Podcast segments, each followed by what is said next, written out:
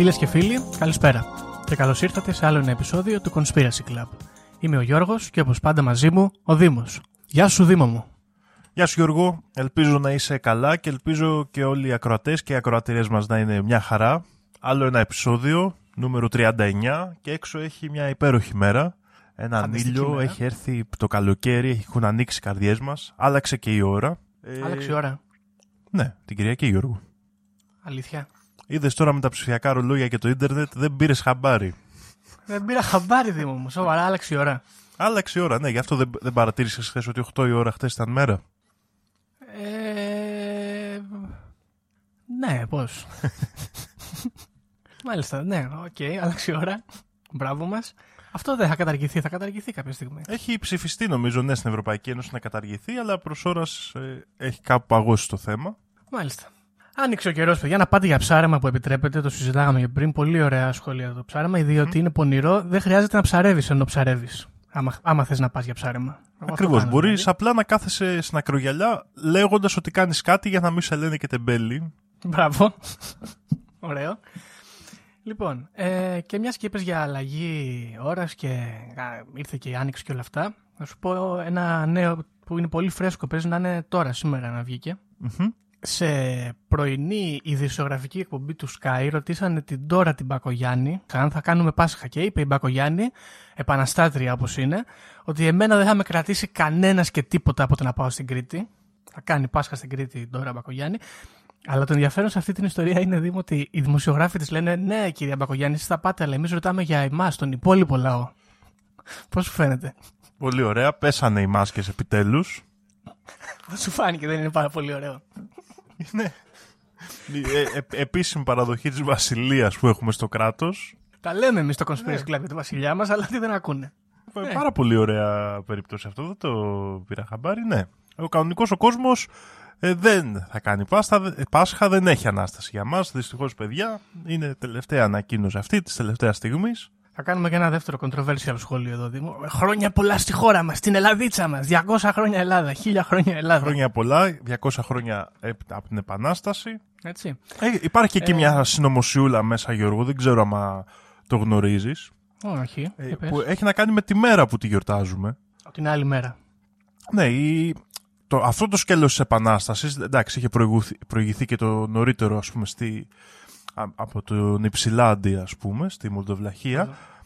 Αλλά αυτό το σκέλος της Επανάστασης που ήταν και το νικηφόρο, ας πούμε, ξεκίνησε στις 17 Μαρτίου στην Αρεόπολη της Μάνης. Άσε, ρε Η- Δήμο, τώρα ήρθες να μας πεις πάλι για τη Μάνη και τη Μάνη. Άσε, ρε. Και οι επαναστάτες ε, ξεκίνησαν από εκεί και κατέλαβαν στις 23 Μαρτίου την Καλαμάτα. Ναι, εντάξει, οκ. Καλά, καταλάβαμε, Δήμο μου.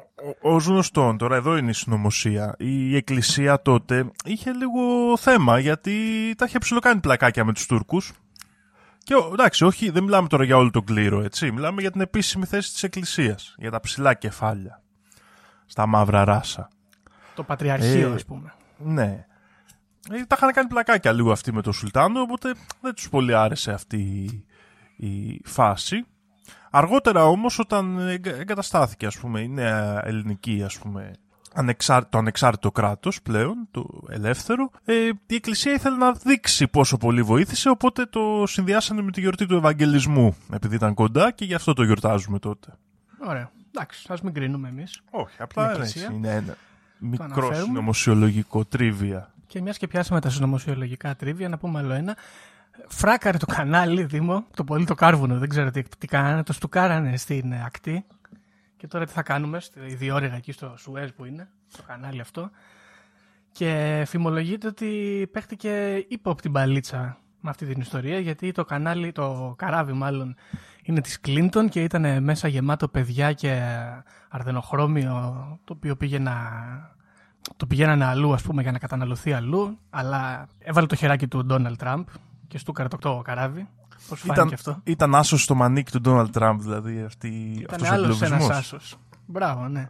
Και φάνηκε κιόλας γιατί, αν παρατήρησες, ήταν τόσο ανίκανοι και δεν το περιμένανε η νέα τάξη πραγμάτων αυτό, που μετά δεν μπορούσαν να το βγάλουν. Τους έχει πάρει τώρα μια εβδομάδα και δεν βγαίνει το καράβι. Εγώ πιστεύω, Γιώργο, ότι έχω μια άλλη θεωρία για αυτό το συμβάν. Ότι είναι η απόδειξη ότι ζούμε σε προσωμείωση, ότι άλλαξαν οι προδιαγραφές της διόρυγας εκεί. Άλλαξε ο κώδικας. Άλλαξε ο κώδικας ξαφνικά την ώρα που ήταν το καράβι μέσα και εγκλωβίστηκε και γι' αυτό δεν έχουν καταφέρει να το βγάλουν και τρέχουν τώρα να το κρύψουν.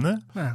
Ωραίο. Αυτό μου αρέσει. Ναι. Είναι σαν να έχεις βάλει cheat στον υπολογιστή στο παιχνίδι και κρασάρει το παιχνίδι. Ναι, έγιναν glitch ακριβώς. Πώς πηγαίναμε παλιά πούμε, στα παιχνίδια και πήγαινες μέσα σε ένα βουνό ας πούμε, και κόλλαγες και γύριζε ο ουρανός γύρω-γύρω. Αυτό μπράβο. έχει γίνει με το καράβι τώρα. Ωραίο. Έκανε στα παλιά παιχνίδια που υπήρχε και η εντολή unstack. Δυστυχώς στην πραγματικότητα, σε αυτό το version που είμαστε, δεν έχει υλοποιηθεί ακόμα. Ελπίζουμε σε μια επόμενη έκδοση και να μείνουμε DLC. Να μην χρειάζεται να το αγοράσουμε. Μάλιστα. Λοιπόν, και μιας και περάσαμε από τα συνωμοσιολογικά τα τρίδια, να πάμε στα κανονικά τα συνωμοσιολογικά. Και έχεις φέρει κάποιο θέμα, μου έλεγες. Κλασικό κιόλας.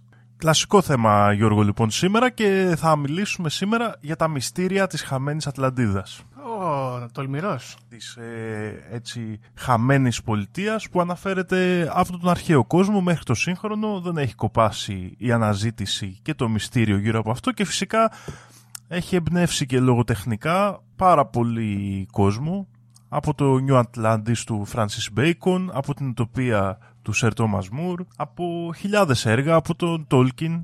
mm έχει ένα τεράστιο εύρος έτσι. Είναι μια... σαν συλλογικός μύθος θα τον έλεγα. Μπράβο. Ε, ναι, να πούμε έτσι για τον Tolkien ότι έχει ένα ξεχωριστό διήγημα που αναφέρεται στο Νούμενορ που είναι η Ατλαντίδα ακριβώς, το ίδιο πράγμα. Ναι, ναι. Και είναι από τα ωραία βιβλία έχω ακούσει του Tolkien, θα, δεν το έχω διαβάσει, αλλά τώρα που έκανα έρευνα για αυτό το ζήτημα, να πω την αλήθεια, το έβαλα στη λίστα μου να το διαβάσω. Είναι στο Silmarillion στους τελευταία, mm. σε, στα τελευταία κεφάλαια. Ναι, ναι. Το είχα ξεκινήσει στο Silmarillion να πω τώρα εδώ την αλήθεια μου, αλλά με όλα αυτά τα ονόματα ένιωθα σαν να διάβαζα την είναι... παλιά διαθήκη και κουράστηκα. Είναι για, είναι για μάγκες, δεν είναι για λενάτσι το Σιλμαρίλιο Δημό. Είσαι τολμηρός για το, για το θέμα το σημερινό να πούμε, γιατί δεν βγαίνει επεισόδιο. Εγώ προσπάθησα πάρα πολλές φορές να κάνω Ατλαντίδα. Μπράβο, που τα κατάφερα. Κοίτα, θα δούμε. Βγαίνει επεισόδιο και εγώ νομίζω ότι δεν θα το καλύψω και πλήρως, γιατί ξέρεις, ακριβώς επειδή η ιστορία της Ατλαντίδας είναι τόσο διαδεδομένη, έχει βγει ο καθένας και λέει το μακρύ του και το κοντό του. Μάλιστα. Άρα έχουμε πολλή πληροφορία. Για να δούμε. Λοιπόν, πάμε να ξεκινήσουμε. Και φυσικά πάμε να ξεκινήσουμε στις απαρχές αυτής της ιστορίας, εκεί που γεννιέται ο θρύλος. Και φυσικά ε, αρκετοί από εσάς θα το έχετε ακούσει, η πρώτη αναφορά για την Ατλαντίδα μας έρχεται από τον Πλάτωνα στους διαλόγους του, τον Τιμαίο και τον Κριτία, γύρω στο 360 π.Χ.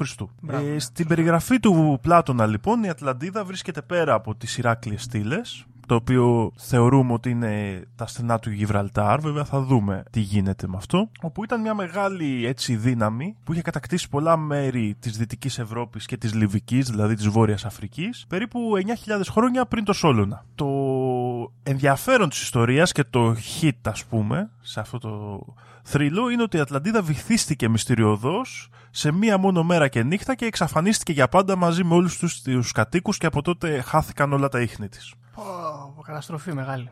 Αναφέρεται λοιπόν στο Πλάτωνα για την Ατλαντίδα ότι για το κράτος αυτό αναφέρονται πολλές ε, μεγάλες και θαυμάσιες πράξεις και ήταν μια τρανή δύναμη που ξεπρόβαλε από το πέλαγος του Άτλαντα και τότε το πέλαγος αυτό ήταν πλεύσιμο και είχε ένα νησί μπροστά από την όχθη του Γιβραλτάρ, από τις Ηράκλειες στήλες και το νησί αυτό ήταν μεγαλύτερο από τη Λιβύη και την Ασία μαζί, δηλαδή μιλάμε για ήπειρο ουσιαστικά, δεν μιλάμε για απλά ένα νησάκι, και ήταν ο δρόμος προς άλλα νησιά που αν περνούσες, τότε πήγαινες στην απέναντι ήπειρο. Το οποίο, όπως καταλαβαίνετε, μιλάμε για την Αμερική, αλλά αυτό είναι μια άλλη συνωμοσία. Πότε ανακαλύφθηκε η Αμερική και πώς. Και ήταν μια απίστευτη αυτοκρατορία, για την οποία τις πληροφορίες αυτές λοιπόν που αναφέρονται στο Πλάτωνα ισχυρίζεται ότι τις πήρε ο Σόλωνας σε ένα ταξίδι του που είχε πάει στην Αίγυπτο και μιλώντας εκεί με Αιγύπτιους ιερείς, οι οποίοι ήταν ε, Όπω γνωστόν, οι βιβλιοθηκάροι της εποχής τότε και συνέλεγαν και είχαν τεράστια πληροφορία για όλους τους αρχαίους πολιτισμούς. Και δηλαδή ο Σόλων όταν πήγε εκεί πέρα έμαθε για έναν ε, πολιτισμό που είχε ήδη καταρρεύσει.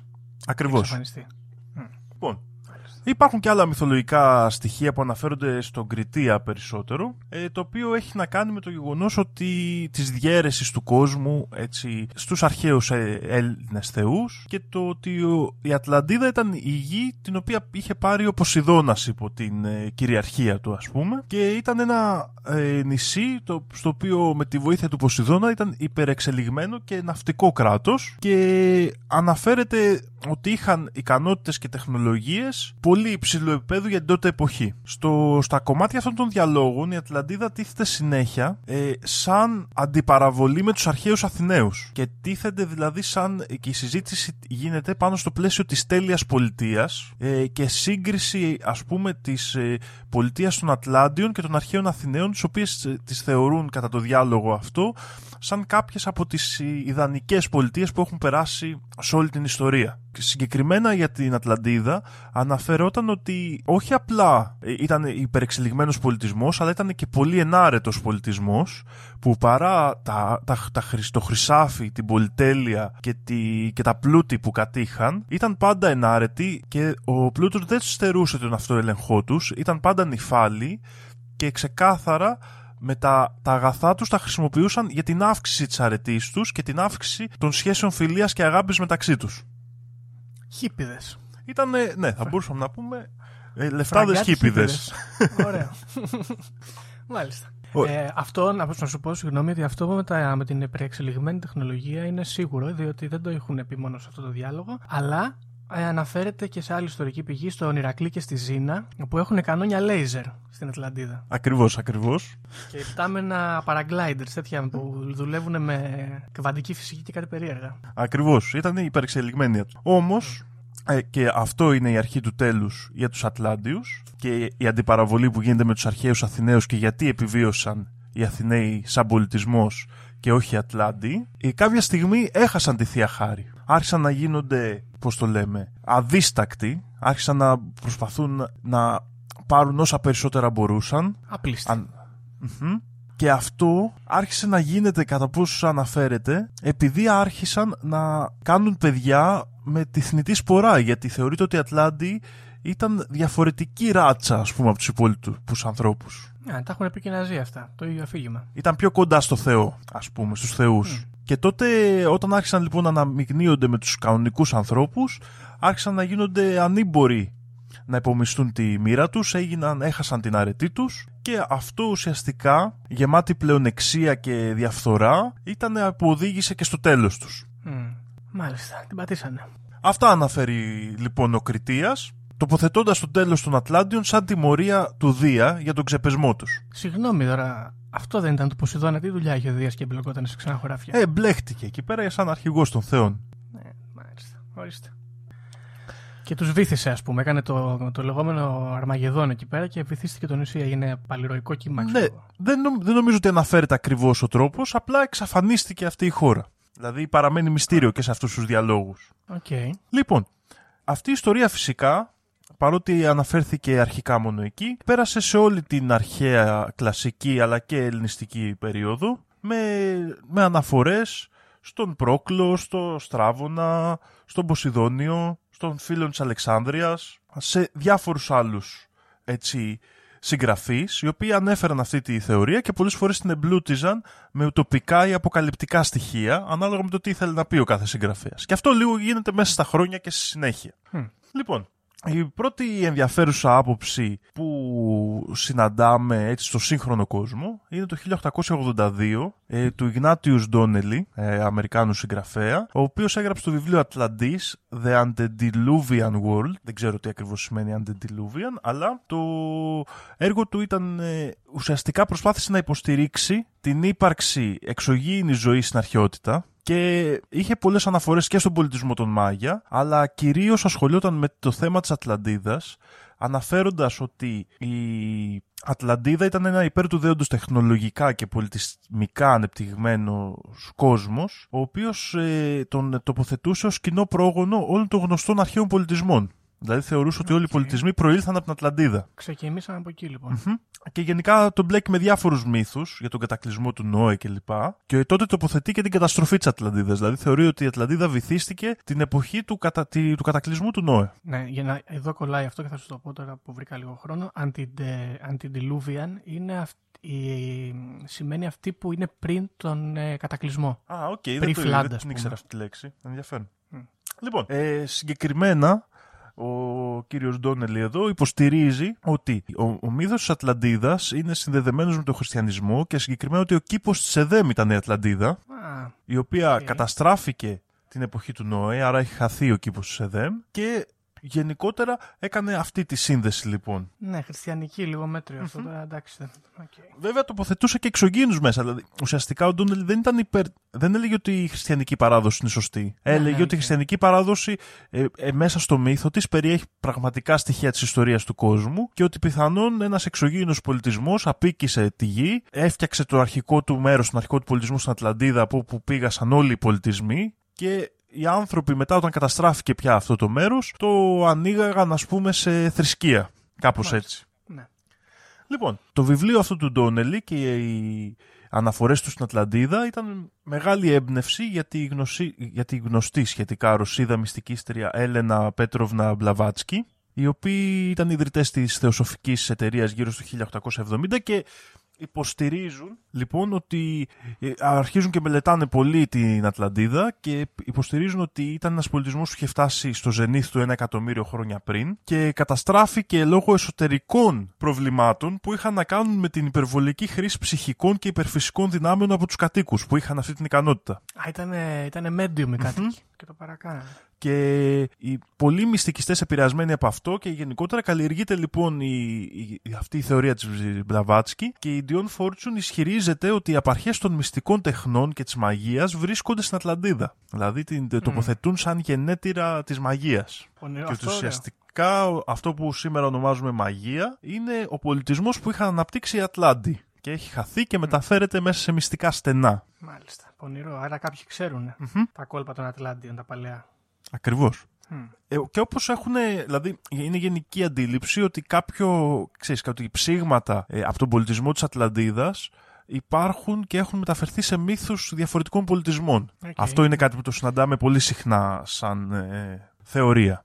Λοιπόν, μια άλλη ενδιαφέρουσα αναφορά είναι αυτή της Alice Bailey, το βιβλίο του 1925 Treatise Cosmic Fire, που αναφέρει ότι η Ατλαντίδα δεν είναι συγκεκριμένο μέρος, αλλά αφορά ο μύθος περίοδος στη γη στην οποία τα πλάσματα τότε, οι άνθρωποι ή κάποιο πιο εξελιγμένο επικρατούσαν πάνω σε αυτή και είχαν αναπτύξει αυτούς τους υπερεξελιγμένους πολιτισμούς. Και ήταν παντού με λίγα λόγια το Ατλάντιο πνεύμα, ας πούμε. Ότι ήταν μια προηγούμενη δηλαδή φάση της γης, στην οποία μάλιστα ισχυρίζεται ότι είχε πολύ διαφορετική δομή και ενεργειακή υπόσταση ο ίδιος ο πλανήτης και η τοποθεσία της Ατλαντίδας ήταν κατά μία έννοια υπαρκτή σε αστρικό και εθερικό επίπεδο εκεί πέρα, σε αυτή τη γη.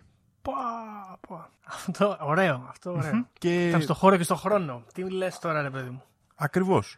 Και υπήρχαν τότε άνθρωποι, όπως ισχυρίζεται η Alice Bailey, αλλά παρατηρώντας τις διεργασίες των Ατλάντιων, τους γεννήθηκε αυτή ακριβώς η μεταφυσική έννοια των ψυχικών και υπερφυσικών ικανοτήτων. Αλλά έχουμε πάλι psychic εδώ πέρα. Ακριβώς. Με τον καιρό όμως, αυτά τα αιθερικά πλάσματα που ήταν οι Ατλάντιοι, άρχισαν και να αναμειγνύονται με τους ανθρώπους και να κάνουν παιδιά, όπως αναφερόταν και στον Κριτία, και με τον καιρό καταπλακώθηκαν, ας πούμε, και παγιδεύτηκαν σε θνητά σώματα, και μπήκαν στις ίδιες έτσι μιασματικές ενέργειες του ανθρώπινου γένους ας πούμε. Και σπιλώθηκαν οι ικανότητές τους και έπεσαν στα αμαρτήματα ας πούμε της αλαζονείας, του πόνου, του φόβου. Ok, okay. ενδιαφέρον είναι αυτό. Και οι ελάχιστοι, λέει, επιζήσαντες κατέφυγαν στην Αίγυπτο, όπου κατέγραψαν τις ιστορίες και τα πάθη τους και εξ ου και γεννήθηκε αυτός ο πολιτισμός που είχε τόσο μεγάλη γνώση, ας πούμε, για τους αρχαίους πολιτισμούς, κατά μία έννοια. Okay. Εδώ βλέπουμε και λίγο επιρροές ε, που αργότερα αποκτά η σαϊντολογία, έτσι, με, ναι. με αστρικά πλάσματα που παθαίνουν ε, θνητότητα και πέφτουν σε ποταπά αισθήματα. Ας πούμε. Ναι, μοιάζει πάρα πολύ σε αυτό το κομμάτι και αυτή η θεωρία εδώ πέρα της Alice Bailey ε, με την ε, θεωρία, ας πούμε, των ε, και είναι ένα ενδιαφέρον σημείο στον οποίο λοιπόν η κύρια διαφορά εδώ πέρα είναι ότι δεν τοποθετείται καν σαν μέρος, τοποθετείται σαν περίοδος που κάποια ιδιαίτερα πλάσματα κατοικούσαν Ναι. και διαμόρφωναν τον πλανήτη μας. Ωραία. Επίσης, εμένα πάντα με τρομάζει το γεγονός και η συλλογική εικόνα που έχουμε για τους εαυτούς μας, πόσο δεμένοι είμαστε με, ξέρεις, με την αλαζονία, με την. ε, Αυτό, αυτό ήθελα να πω κι εγώ. Το έλεγα μετά ότι γενικά έχουμε μία μανία να λα- είναι σαν αυτομαστίγωμα λίγο. Ε, ξέρεις, είμαστε χάλια, είμαστε κακοί, είμαστε αλαζόνες, ε, φθονεροί και τέτοια. Δεν είμαστε τόσο χάλια, φίλοι ακροατές. Μην νιώθετε άσχημα. Δεν ξέρω κι εγώ. Και ε, εγώ έχω, έχω μια σαν πρόταση το κάνω περισσότερο. Δεν ξέρω αν είμαστε τόσο χάλια, αλλά και να είμαστε. Πρέπει να αποδεχόμαστε αυτό που είμαστε. Τι να κάνουμε; Σωστά. Λοιπόν, φυσικά ε, μεγάλο ζήτημα και για πολλούς ερευνητές και ερευνήτριες σε όλο τον κόσμο είναι η τοποθεσία της ε, Ατλαντίδας και πολλές ε, εκστρατείες έχουν γίνει έτσι και αποστολές και στον Ατλαντικό ωκεανό που είναι το πιο κλασικό μέρος που κάποιος μπορεί να αναζητήσει στην Ατλαντίδα. Αλλά ε, πολλοί μελετητές έχουν αρχίσει να θεωρούν ότι ίσως βρίσκεται και στη Μεσόγειο με προτινόμενα νησιά τη Σαρδινία, την Κρήτη που είχε επηρεαστεί και από, το, έτσι, από την έκρηξη φεστίου στη Θήρα και είχε καταστραφεί ο μινοϊκός πολιτισμός που πολλοί λένε ότι ίσως αυτό αποτέλεσε έμπνευση για τον Πλάτωνα να κατασκευάσει αυτή την ιστορία Και ναι, ναι, ναι. η ίδια η Σαντορίνη, η Σικελία, η Κύπρος και η Μάλτα. Επίσης πολλές άλλες επίγειες ε, ε, τοποθεσίες όπως ε, μέρη στην Τουρκία, η Τανταλίδα, η Ταρτισός στην Ισπανία, το Ισραήλ, η Χερσόνησος του Σινά. Σε διάφορα μέρη έχουν, ε, έτσι, διάφορες θεωρίες έχουν αναπτυχθεί για το που μπορούσε να ήταν και φυσικά στον Ατλαντικό ωκεανό πολύ συχνή έτσι, αναφορά γίνεται στις Κανάριες νήσους και στις Μαδέρες Αυτό, αυτό. Πώς και δεν το... Αυτό είναι πολύ προφανές αυτό. όπου αν έχει όντως βυθιστεί έτσι κάποιο σύμπλεγμα, κάποια ήπειρος βρισκόταν εκεί και έχει βυθιστεί και έχουν παραμείνει μόνο αυτά τα νησιά τριγύρω. Αλλά ακόμα και οι Αζόρες νήσι, πάρα πολλές okay. τοποθεσίες, αλλά χωρίς απόλυτη σιγουριά. Δεν ξέρουμε.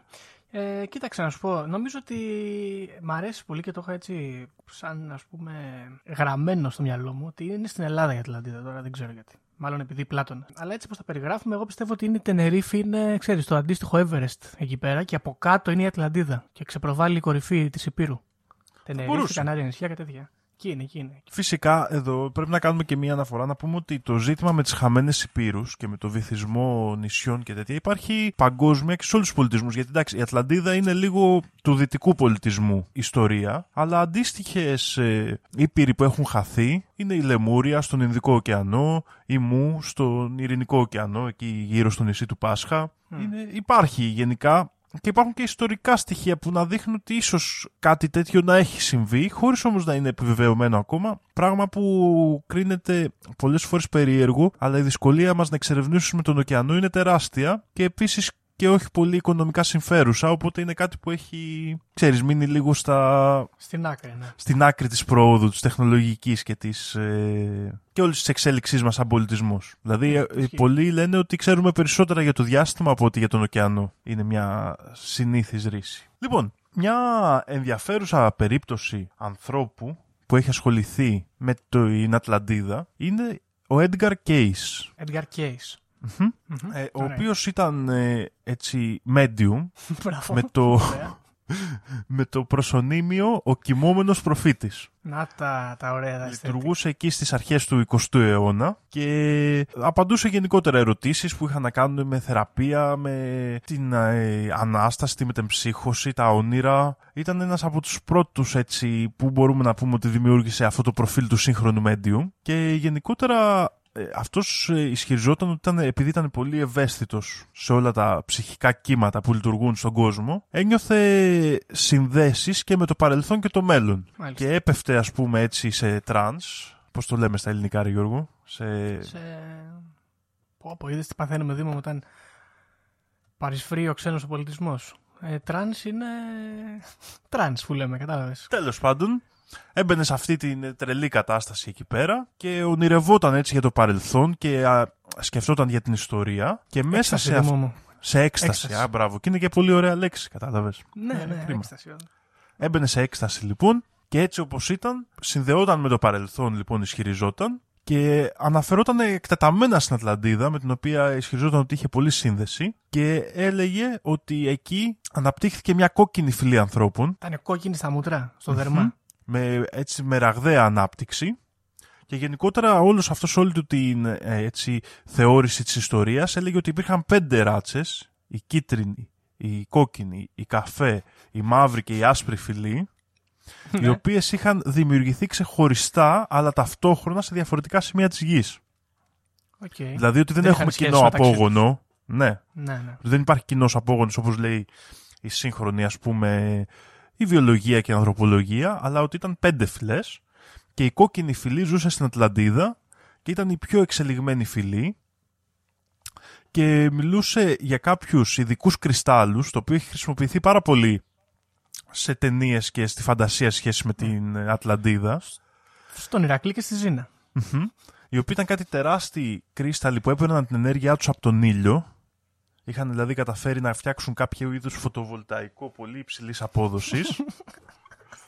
Ναι. και με αυτόν τον τρόπο ε, κατάφερναν και είχαν φτιάξει τεράστια εργαλεία και όπλα τρομακτικής ικανότητας Μπέβατρον θα έλεγε κανείς. σαν μπέβατρον ας πούμε, σαν α- αρχαία όπλα και μάλιστα είχε κάνει και μια πρόβλεψη ότι το 1958 θα, οι Αμερικάνοι θα ξαναανακάλυπταν την ε, ακτίνα θανάτου που είχαν εφεύρει στην αρχαία Ατλαντίδα χ- με ενέργεια από αυτούς τους κρυστάλλους.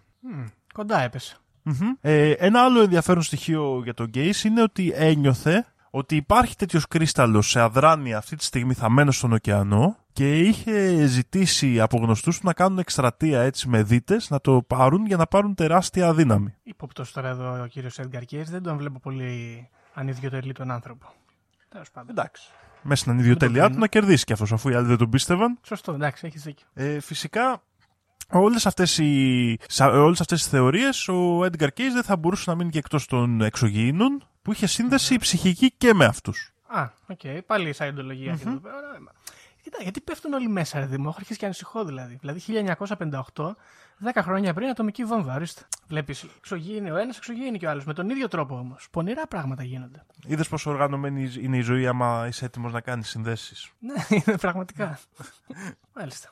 Λοιπόν, να επιστρέψουμε και σε μία άλλη ακόμα θεωρία, λίγο παλαιότερη, εκεί τον, του 19ου αιώνα, η οποία έχει να κάνει με τους Μάγια, τους οποίους αναφέραμε και λίγο νωρίτερα, ε, και η θεωρία αυτή αναφέρει ότι οι Μάγια προήλθαν από την Ατλαντίδα και ήταν ουσιαστικά οι απόγονοι των Ατλάντιων, οι διεφθαρμένοι πλέον. Α, οκ. Ήταν ε, το offspring αυτό που με τους ανθρώπους. Ακριβώς.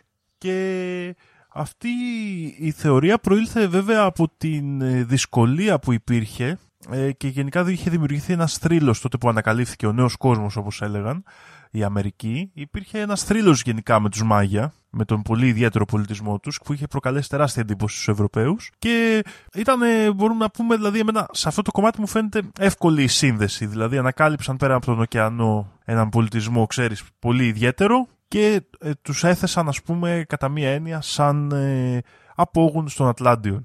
Των Ατλάντιων, βέβαια. Να πούμε σε αυτό το σημείο ότι ακόμα και αν είναι, ξέρω εγώ, έτσι, πρόσμιξη, προφανώς είναι καλύτερη από τους απλούς ανθρώπους. Ε, δεν, εντάξει, δεν, μπορούμε, δεν ξέρω, δεν ε, Δεν μπορώ να το έχω πούμε δει αυτό κάποιο, στο κάποιο τέτοιο κριτήριο, να σου πω την αλήθεια.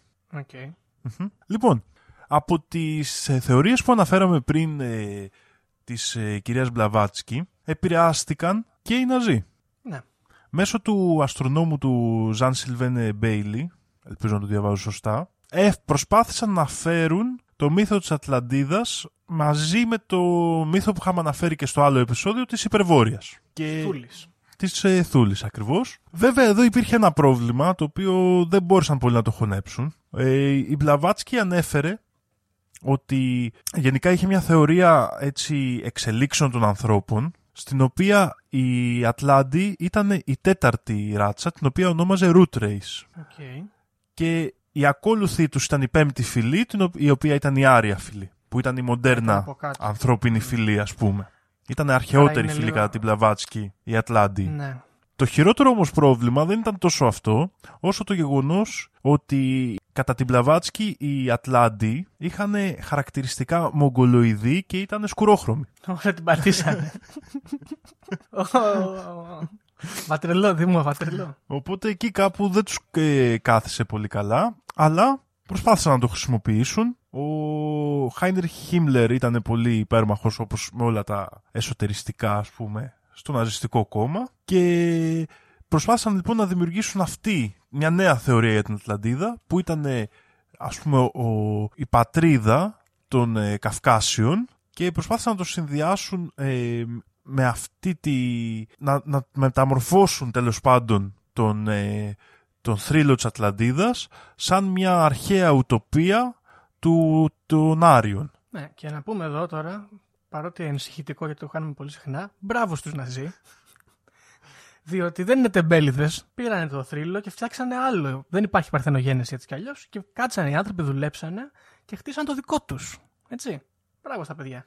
Αυτά είναι λίγο πολύ τα στοιχεία που έχω εγώ. Βέβαια, οι αναζητήσεις συνεχίζονται ακόμα. Συνεχώς, μιας στο τόσο άνθρωποι ισχυρίζονται ότι έχουν ανακαλύψει την Ατλαντίδα, βρίσκοντας αρχαία ερήπια στον ωκεανό κλπ. Τα οποία μπορεί να είναι Ατλαντίδα, μπορεί να είναι και κάτι άλλο, μπορεί να είναι και απλά παιχνίδια του φωτός μέσα στον ωκεανό. Πρόσφατα, παραδείγματος χάρη, ένας YouTuber, ο Graham Mabel, ισχυρίστηκε ότι βρήκε την Ατλαντίδα στην Ανταρκτική, μέσα στο Google Maps. Είδε ένα... Είδε μια, μια μυστηριώδη κατασκευή και ένιωσε ότι είναι η Ατλαντίδα, δήλωσε. Είναι ο ιδιοκτήτης του καναλιού στο YouTube Conspiracy The Pot και βγήκε σε εφημερίδες και το δήλωσε ο άνθρωπος, ακριβώς. Ε, γίνεται η έρευνα, συνεχίζεται. Πρόσφατα μια ομάδα ερευνητών πιο σοβαρών βρήκαν ερήπια σε αρχαίο πολιτισμό μέσω δορυφόρου στην Νότια Ισπανία και ε, βρήκαν ευρήματα που μοιάζουν πολύ με κτίσματα και μελετάν, μελετούν αν πρόκειται για αρχαίο πολιτισμό και αν μπορεί να συνδυαστεί με το μύθο της Ατλαντίδας. Αυτά λίγο πολύ από μένα. Δεν μπορούμε να μπούμε. Είναι πάρα πολλές τώρα ιστορίες αυτές οι αναφορές ότι βρέθηκε, δεν βρέθηκε, τι έγινε. Ναι. Πες μου λοιπόν εσύ Γιώργο, ποια είναι η άποψή σου για αυτό το θρύλο; Πριν σου πω, γιατί έχω, έχω αποκτήσει άποψη τώρα το σύνορα, ε, έχω φτιάξει μια ενοποιητική θεωρία. Θέλω να ρωτήσω, δηλαδή εκτός από αυτόν τον YouTuber υπάρχει και μήπως κάποιος διάσημος ε, εξερευνητής που ασχολείται αμυγός με αυτό το ζήτημα, βρήκες κάποιον; Ε, να σου πω την αλήθεια, όχι ιδιαίτερα και από ότι χωρίς να θυμάμαι ονόματα ή να έχω σημειώσει, οι περισσότερες προσπάθειες έγιναν, θα έλεγα, την περίοδο 50 με 80 δηλαδή ναι. φαίνεται να έχει, ναι, να έχει καλμάρει λίγο το ζήτημα στον επίσημο επιστημονικό κόσμο. Ναι, εντάξει, κρίμα είναι αυτό. Να προσπαθήσουμε λίγο Ε, λοιπόν, άκου να δεις τι πιστεύω εγώ ότι συμβαίνει με την Ατλαντίδα. Η Ατλαντίδα, Δήμο μου, είναι ελληνική. εντάξει, και είναι, δεν είναι ελληνική όμως σαν τοποθεσία, είναι ελληνική στην καρδιά Δήμο. Δηλαδή θα, θα πάρουμε με λίγα λόγια ως αφετηρία τον Πλάτωνα. Okay. Θα τον Πλάτωνα και θα την τοποθετήσουμε πέρα από την Πορτογαλία και εγώ πιστεύω ότι είναι τα Κανάρια νησιά και οι, τα, και οι Αζόρες όλα Είναι κορυφές βουνών της Ατλαντίδας όπου βρίσκεται από κάτω. Ενδιαφέρον. κάτω είναι. Πιστεύω λοιπόν ότι στην Ατλαντίδα υπήρχαν αρχαίοι τύποι με, έτσι, με μανδύες και τέτοια σαν αρχαίοι Έλληνες οι οποίοι είχαν λέιζερ και αεροπλάνα σαν αυτά που ζωγράφησε ο Νταβίντσι τα περίεργα, τα οποία λειτουργούσαν με κρυστάλλους με πυρηνική ενέργεια. Πυρηνικά και... λες ή όχι ηλιακά, γιατί εμένα οι κρύσταλλοι με τα ηλιακά μου αρέσουν. Φωτοβολταϊκά, είναι από τα καλά όντως, αλλά πιστεύω ότι είναι έτσι, με, κάνανε κάτι, κάτι μεταξύ πυρηνικής ενέργειας και psychic κατάστασης. Έτσι, σε κβαντικό επίπεδο. Να σου πω μια θεωρία που τα συνδυάζει λίγο. Είναι, είναι πυρηνικές, έχουν φτιάξει μικρούς ήλιους που κάνουν πυρηνικές αντιδράσεις με ήλιο. Ωραίο. Είναι κάτι κρύσταλλοι που κάνουν, λειτουργούν έτσι, ας πούμε. Πολύ εξαιρετικό. Ναι, αλλά πιστεύω ότι αυτά τα τριγκάρουν με τη δύναμη του μυαλού τους όμως. Έχουν δηλαδή και ψυχικές ε, δυνάμεις. Είναι, σίγουρα είναι psychic αυτοί όλοι. Και στο δικό μου το μυαλό δεν είναι πολύ μεγάλη αυτή η ήπειρο όπως την περιγράφουν. Είναι πιο μικρό το μέρος. Και είναι και λίγοι αυτοί σε, ε, σε πληθυσμό, δεν είναι πάρα πολύ. Είναι λίγοι και καλοί. Και επίσης στο δικό μου το μυαλό είναι και λίγο γίγαντες. Ξέρω εγώ είναι 2,80 κάπου εκεί. Έτσι πιστεύω ότι είναι. Ε, και έχουν και καράβια τέτοια τουρμποκίνητα. Έχουν κατάρτια και πανιά, αλλά δουλεύουν με τους κρυστάλλους που λέγαμε. Γιατί, γιατί για το aesthetic. Και πιστεύω ότι αυτοί πάθανε κοκομπλόκο, ας πούμε, γίνανε έτσι κακοί κτλ. Όχι επειδή κάνανε πρόσμηξη με άλλους ανθρώπους έτσι κατώτερους. Δεν μου αρέσει αυτή η ιδέα, είναι λίγο μέτρια και ρατσιστική. πιστεύω ότι πέσανε, ε, πέσανε ας πούμε χαμηλά γιατί γίνανε άπλιστοι και φθονεροί ας πούμε. Κατάλαβες, είχαν τέτοια ηθι, ηθική πτώση. Και Από μόνοι τους ξεφύγανε ας πούμε. Ναι, γιατί ξέρω εγώ ήταν καλοί και γαμό τους τύπους αλλά περάσανε τα χρόνια και εκφυλίστηκαν ηθικά οι ατλαντι Κάτι που ο Ποσειδώνας επειδή είναι σκληρός καριόλης και δεν συγχωρά, τους ε, καταδίκασε ας πούμε και τους κατέστρεψε με σεισμούς και καταποντισμούς και τους βήθησε. Ωραία. Πιστεύω λοιπόν ότι αυτοί που σωθήκανε, οι Ατλάντοι που πήραν κάποια τουρμποκίνητα και φύγανε, πήγανε στη Μεσόγειο και φτιάξανε τους μεσογειακούς πολιτισμούς, αυτούς που αργότερα θα αποκαλέσουμε The Sea People, που δεν ξέρουμε και αυτή είναι περίεργη ιστορία. Α, να το, ναι. Εκεί Λεβαντίνοι, Έλληνες, ε, Βόρεια Αφρική, ένα τέτοιο στυλ περίεργο. Και φτιάξανε αυτόν τον πολιτισμό που τα σπάει. Και γι' αυτό κιόλας, κατά την ταπεινή μου άποψη, έτσι, το πιο σημαντικό, το πιο σπουδαίο και το πιο όμορφο μέρος του πλανήτη είναι η Μεσόγειος. Κα... Αυτή είναι η δικιά μου θεωρία. Άρα, ε, με λίγα λόγια, έχει μια ενδιαφέρουσα προέκταση αυτή η θεωρία ότι η Παλαιστίνη σήμερα είναι απόγονη των Ατλάντιων. Ναι, Παλαιστίνη, αρχαίοι Αιγύπτιοι. Ενδιαφέρον είναι ε, αυτό. Εκεί οι Ιώνες Μικυνέ και τα λοιπά, στη Σαρδινία και στη Νότια Ιταλία, αυτό το στυλάκι όλο. Γαλάτες δεν ξέρω αν υπήρχαν τότε, στην λοιπόν, Γιώργο, εγώ διαβάζοντας όλες αυτές τις θεωρίες ε, και επηρεασμένος και από το βιβλίο του Άντων Βίλσον, το Illuminatus, Ωραίο. Ε, που εκεί έχει πολλή αναφορά στην αρχαία Ατλαντίδα, με πολλά μυστήρια μέσα πολύ ωραίο βιβλίο, το προτείνω σε όλους τους ακροατές και τις ακροατήριες μας να το διαβάσουν. Ε, έχω αρχίσει να σκέφτομαι μήπως οι Ατλάντιοι ήταν ε, δελφινοειδοί ή φαλαινοειδοί και δεν ήταν άνθρωποι. Ήταν δελφίνια λες. Το οποίο να σου πω τώρα ότι κολλάει και με το Hitchhiker's Guide to the Galaxy που θεωρεί τα δελφίνια είναι ο πιο έξυπνος και αρχαίος πολιτισμός στην γη. Ακριβώς. Ε, έχουμε δηλαδή τα ψήγματα και νομίζω ότι δεν έχει διερευνηθεί πολύ αυτή η άποψη. Δηλαδή ε, και όλοι έχουμε ακούσει πόσο έξυπνα είναι και ότι έχουν πολιτισμό, παραδείγματος χάρη τα κοιτοειδή γενικότερα, τα θηλαστικά δηλαδή της θάλασσας. Πιστεύω λοιπόν ότι η Ατλαντίδα ε, δεν τη βρίσκουμε γιατί ήταν ένας πολιτισμός πολύ διαφορετικός από τον δικό μας που είχε φτιαχτεί από εξελιγμένα θηλαστικά της θάλασσας που ζούσαν μέσα στη θάλασσα. Okay. Άρα δεν εξαφανίστηκε, απλά ψάχνουμε κάτι που έχουμε άλλη άποψη γι' αυτό. Κρύβεται σε κοινή θέα που λέμε.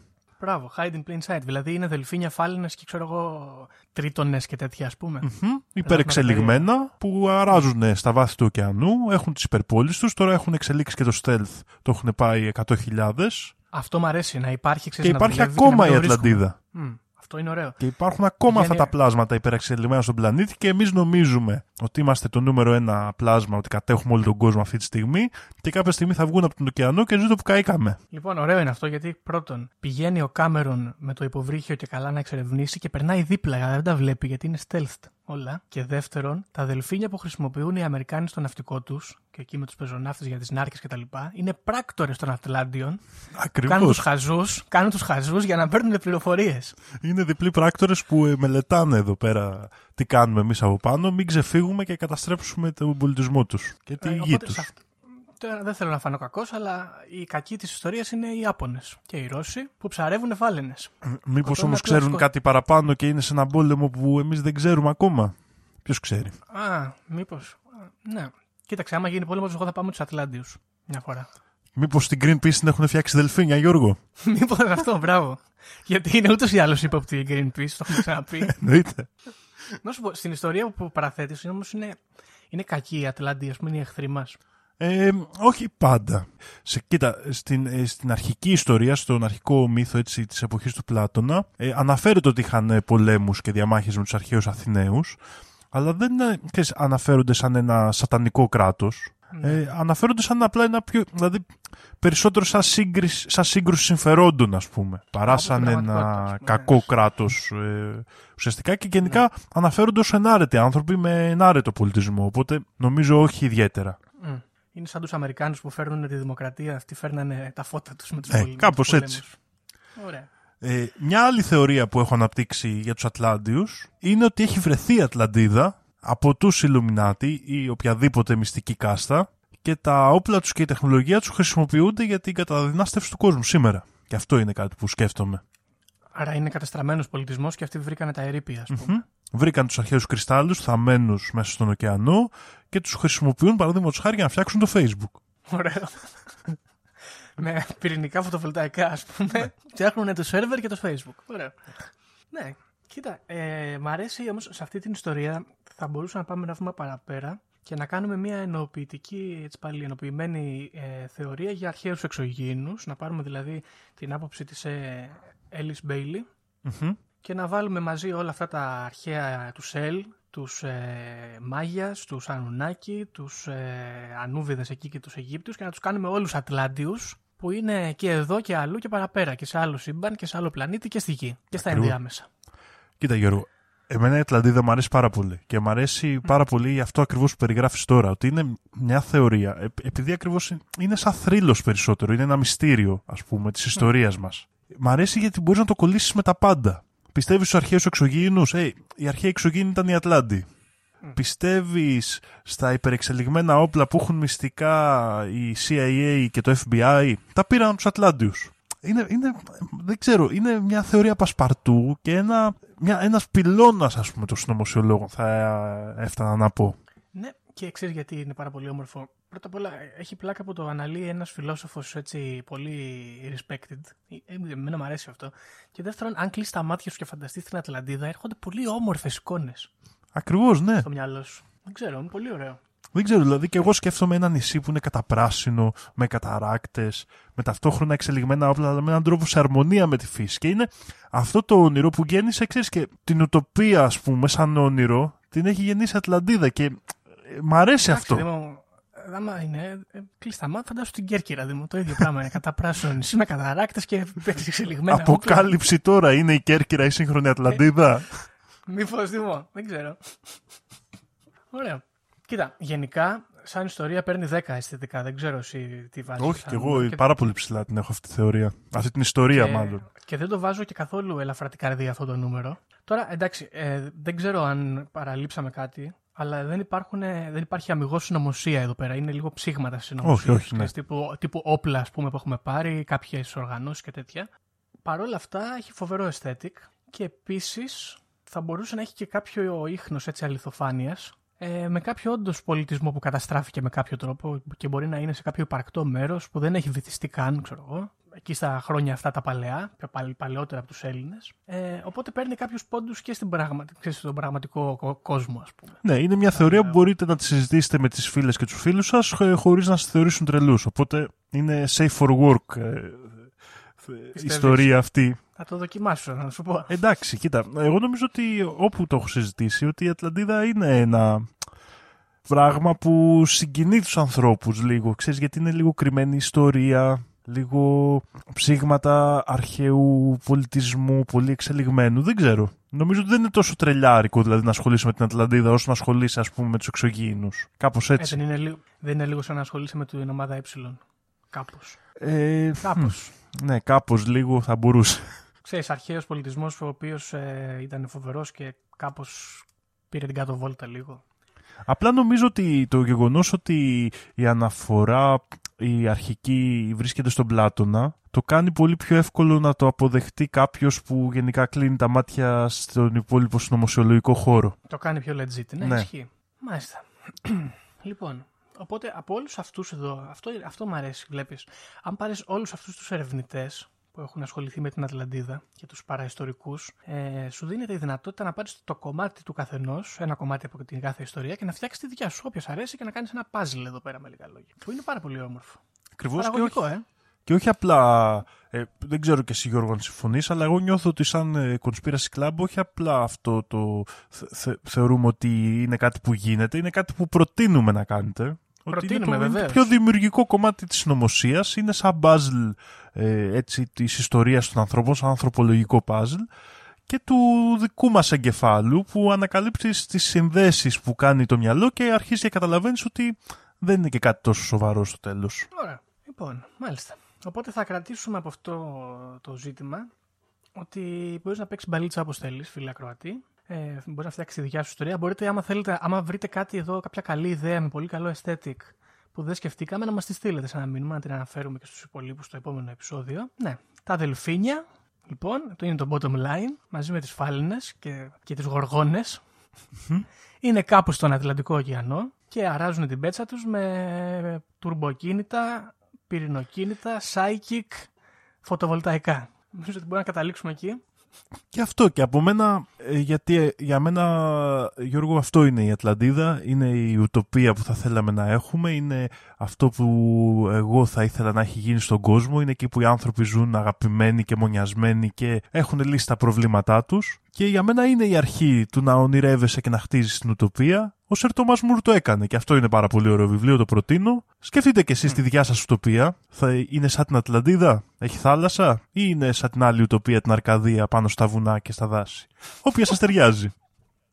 Ναι, ό,τι θέλει ο καθένας. Θα τον κρίνω εγώ άμα δεν θέλει το νησί, αλλά δεν πειράζει. Ε, μάλιστα. Λοιπόν, με αυτά νομίζω έτσι. Ναι, αυτά νομίζω και εγώ για το σημερινό επεισόδιο. Οπότε θα σας αφήσουμε με αυτά, φίλοι ακροατές. Αν έχετε κάποια ιδέα, ναι, επικοινωνήστε μαζί μας, μας ενδιαφέρει ιδιαίτερα και θα τα πούμε στο επόμενο επεισόδιο. Γεια χαρά. Οι δικές μου γνώσεις, χωρίς να έχω διαβάσει, χωρίς να μου έχει πει κανείς, είναι ότι τα σύμπαντα είναι 7. Αν διαβάσεις, θα σου πούνε τα σύμπαντα είναι άπειρα. Εγώ σου λέω είναι 7. Γιατί; Γιατί αυτές είναι οι γνώσεις μου. Βρισκόμαστε σε ένα μάτριξ, ε, σε ένα πλασματικό εικονικό κόσμο. Επειδή ανέβηκε στον ημιτό και του τόπου ένας εξωγήινος. Πραγματική ιστορία, κύριε Υπουργέ. Αλλά τότε που να κάνω εκπομπή; Θα μας έχουν κλείσει φυλακή με αυτά που λέμε τότε είναι ο ταξίτης. Mark my word.